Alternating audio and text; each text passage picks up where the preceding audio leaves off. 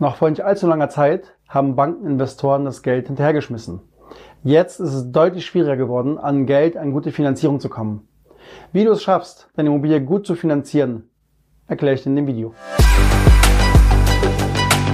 Herzlich willkommen beim Immocation Podcast. Was du jetzt hörst, nennen wir Experte erklärt. Die Idee ist, dass Immobilienexperten auf unserem YouTube-Kanal dir erklären, wie Vermögensaufbau mit Immobilien funktioniert. Wir haben also eigentlich ein Video produziert, aber das wollen wir dir natürlich nicht vorenthalten und laden es deshalb auch hier bei uns auf dem Podcast hoch. Viel Spaß! Du hast einen Deal gefunden und willst ihn jetzt finanzieren. Wie machst du das am besten? Im Kern gibt es zwei Möglichkeiten. Du gehst selber zu Banken oder gehst über einen Finanzierungsvermittler. Dazu später mehr. Am Anfang empfehle ich, erstmal selber zu Banken zu gehen. Warum? Bei Banken sitzen auch Menschen. Ja, du musst die Menschen kennenlernen und die einzelnen Banken kennenlernen. Man kann nicht pauschal sagen, dass eine Volksbank gut oder schlecht ist oder eine Sparkasse. Das ist immer abhängig von Ort, von der Filiale und von dem Bearbeiter, mit dem du sprichst. Zweiter Aspekt, warum du selber zu Banken gehen solltest. Du sammelst Erfahrung. Welche Unterlagen brauchen Banken? Wie redest du mit Banken? Welche Zins- und Konditionsunterschiede gibt es? Das kann also sein, dass du bei der einen Bank mehr Eigenkapital einsetzen musst als bei der anderen für das gleiche Objekt oder entsprechend bei gleichem Eigenkapitaleinsatz andere Zinskonditionen und Tilgungskonditionen bekommst. Auch ist das Timing sehr wichtig. Das kann also sein, dass du im Jahresendgeschäft an jemanden triffst, der noch Finanzierung verkaufen muss und dir dann bessere Konditionen liefert ne, weil er auf Provision verzichtet zum Beispiel. Und im Gegensatz dazu am Jahresanfang sind die da häufig ein bisschen entspannter, weil sie noch das ganze Jahr Zeit haben, um, um Kunden zu finanzieren.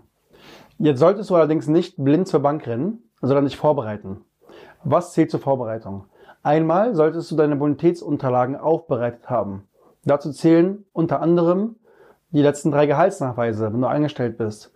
Ähm, der Gehaltsnachweis Dezember aus dem letzten Jahr, deine Vermögensübersicht. Wenn du also in Aktien investiert bist oder andere äh, Kryptowährungen hast zum Beispiel, das als Übersicht dargestellt, die sogenannte Vermögensbilanz.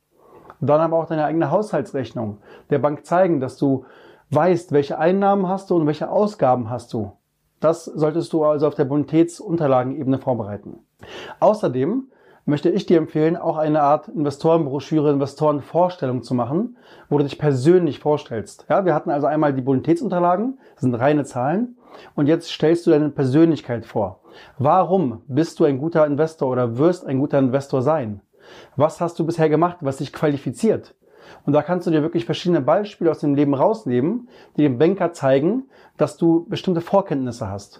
Ähm, außerdem solltest du dort die Strategie aufzeigen. Also im Kern geht es darum, wo stehst du heute, wo willst du hin und wie wird die Reise verlaufen. Und eben vor dem Hintergrund deiner Qualifikation. Und ganz wichtig, kenne deine Story. Wer bist du als Mensch? Arbeite heraus, was dich ausmacht und betone das in der Vorstellung an die Bank. Und so kriegst du einen erfolgreichen ersten Auftritt bei der Bank hin. Und wenn du schon Objekte gekauft hast und Deals gemacht hast, dann nimm das unbedingt mit auf als Referenz. Das zeigt also der Bank, dass du schon erfolgreich Deals abgeschlossen hast. Jetzt hast du die Vorstellung gemacht und jetzt empfehle ich dir, diese Vorstellung als Datei vorher, vor dem Termin an die Bank zu schicken, an den Banker. So gibst du dem Banker die Gelegenheit, sich mit deiner Person, mit deinen Referenzprojekten auseinanderzusetzen und Rückfragen zu stellen beim Termin. Außerdem ist es sehr, sehr wichtig aus meiner Sicht, mit einem konkreten Objekt zur Bank zu gehen.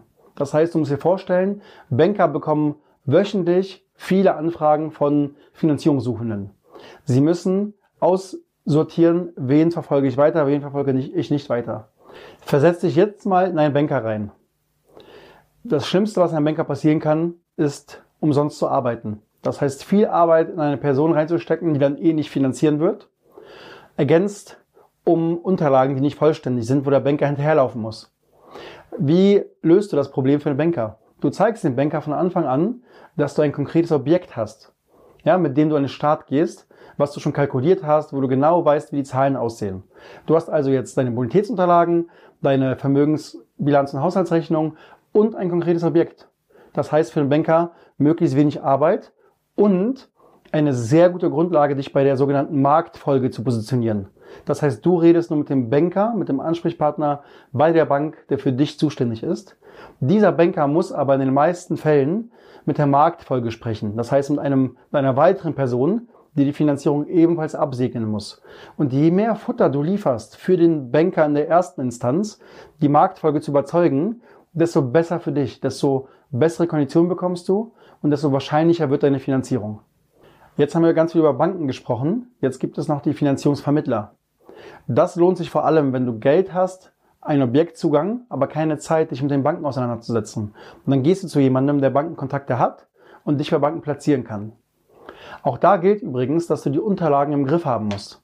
Habe also alles aktuell griffbereit für den Vermittler, dass der Vermittler wiederum alles immer aktuell an die Banken schicken kann. Das hilft dir bei der Positionierung. Welche Vor- und Nachteile gibt es bei Vermittlern? Vorteile haben wir jetzt schon gesagt, spart dir Zeit.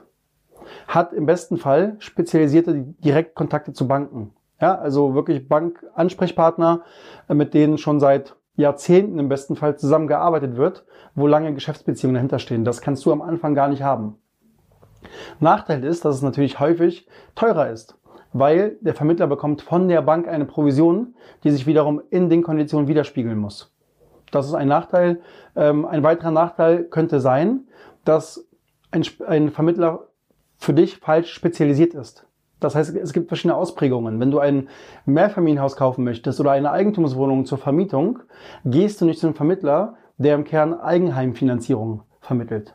Du musst also am besten vorher herausfinden, welche Spezialisierung hat der Vermittler.